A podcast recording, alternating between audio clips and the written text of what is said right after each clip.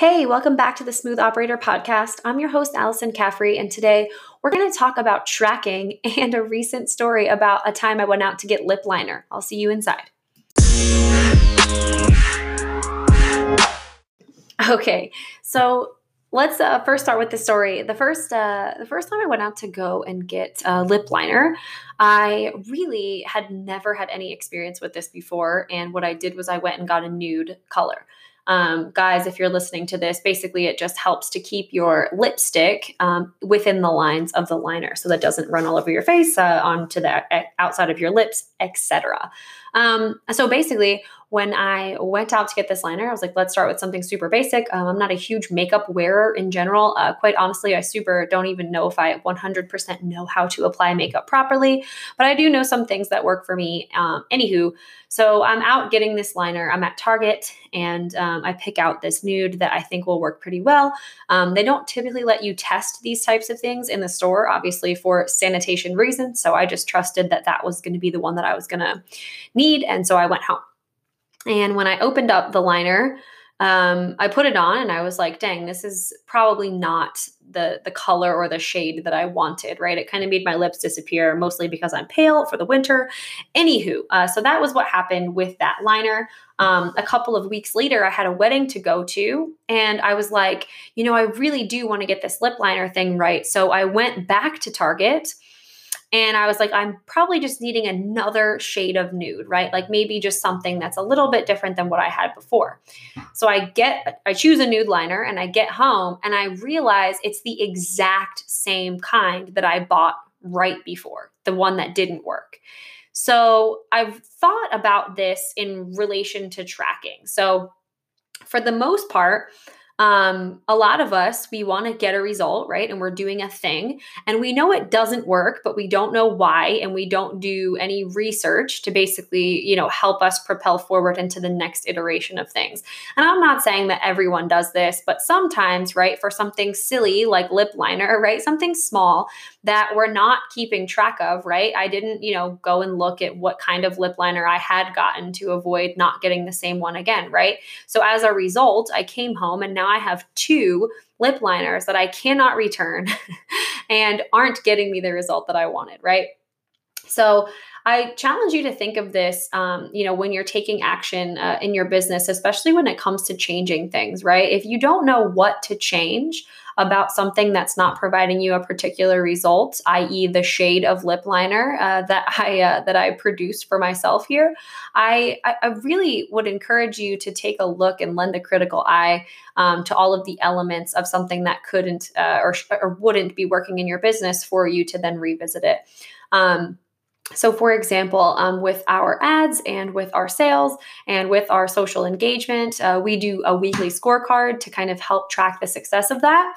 And I dissect it into much smaller pieces um, because I want to know what piece of you know each particular um, area of my business isn't working, so that what I can do is I can say, okay, instead of spending a lot of time or a lot of money redoing this entire thing, right? and maybe even um, you know run the risk of you know fixing something quote unquote that doesn't need fixing um, what I do is I try to isolate the problem as much as possible.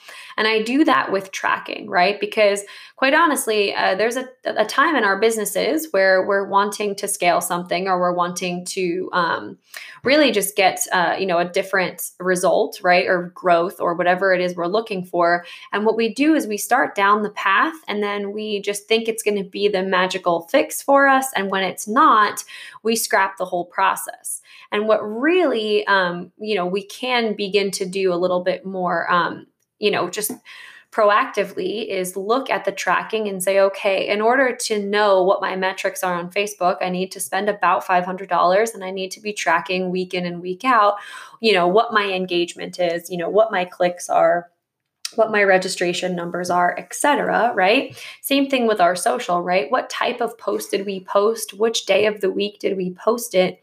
How many comments did we get? How many likes did we get? How many shares did we get? How many video views did we get?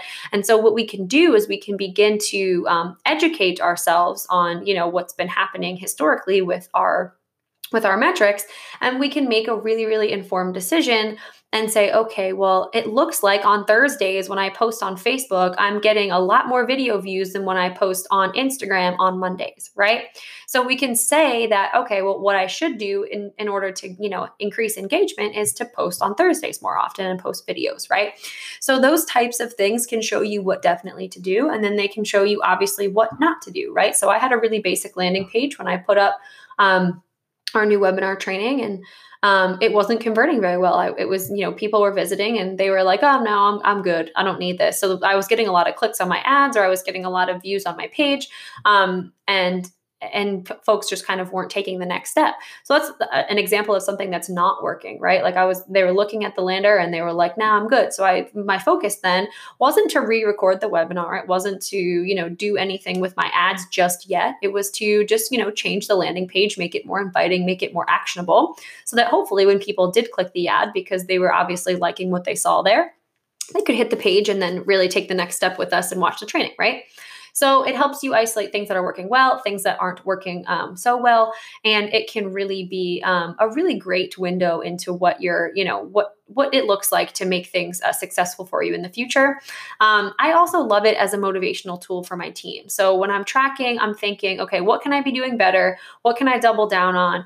And then how can I communicate this to my team in a way that helps them locate um, problems as well and opportunities as well in their own um, you know role and and whatever else. So we basically use it very motivational.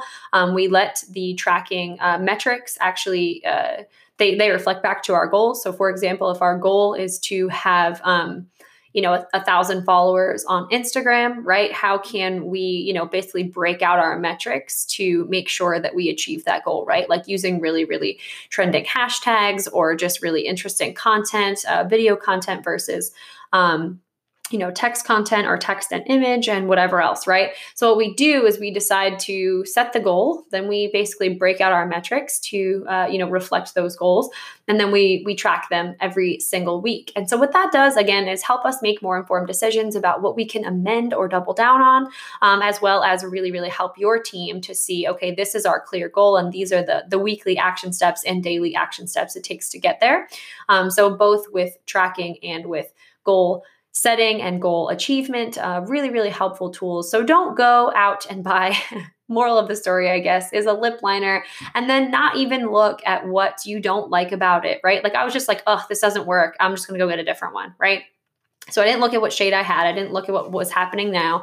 And I also didn't look at what I potentially wanted, right? I didn't do any research as well on the matter to say like, okay, a different color lip liner would present, you know, present a different result for me. I just went out and said, I'm just going to get a different one. Um, and I really ended up with the same one, which meant I ended up staying stagnant. I still don't have a lip liner that I actually like. Um, so I'd encourage you to uh, use these these things in your in your business to really help you, uh, you know, propel forward in the sense of goal orientation um, and goal achievement as well as just being able to locate uh, problems you know in a smaller scale rather than just scrapping everything and starting from over and potentially wasting your time um, and your money. So i hope that this was helpful for you. If you want to learn a little bit more about tracking and how we implement it into folks businesses and some of the benefits that you can see uh, you can head over to operationsagency.com slash class um, register for that training and uh, i basically break down our entire framework for you guys um, so that you can begin implementing operational elements as soon as today. Um, let me know if you have any questions uh, drop us a comment or a rating if you're enjoying the episode and the podcast as a whole and i'm looking forward to seeing you guys on the next episode. I'll take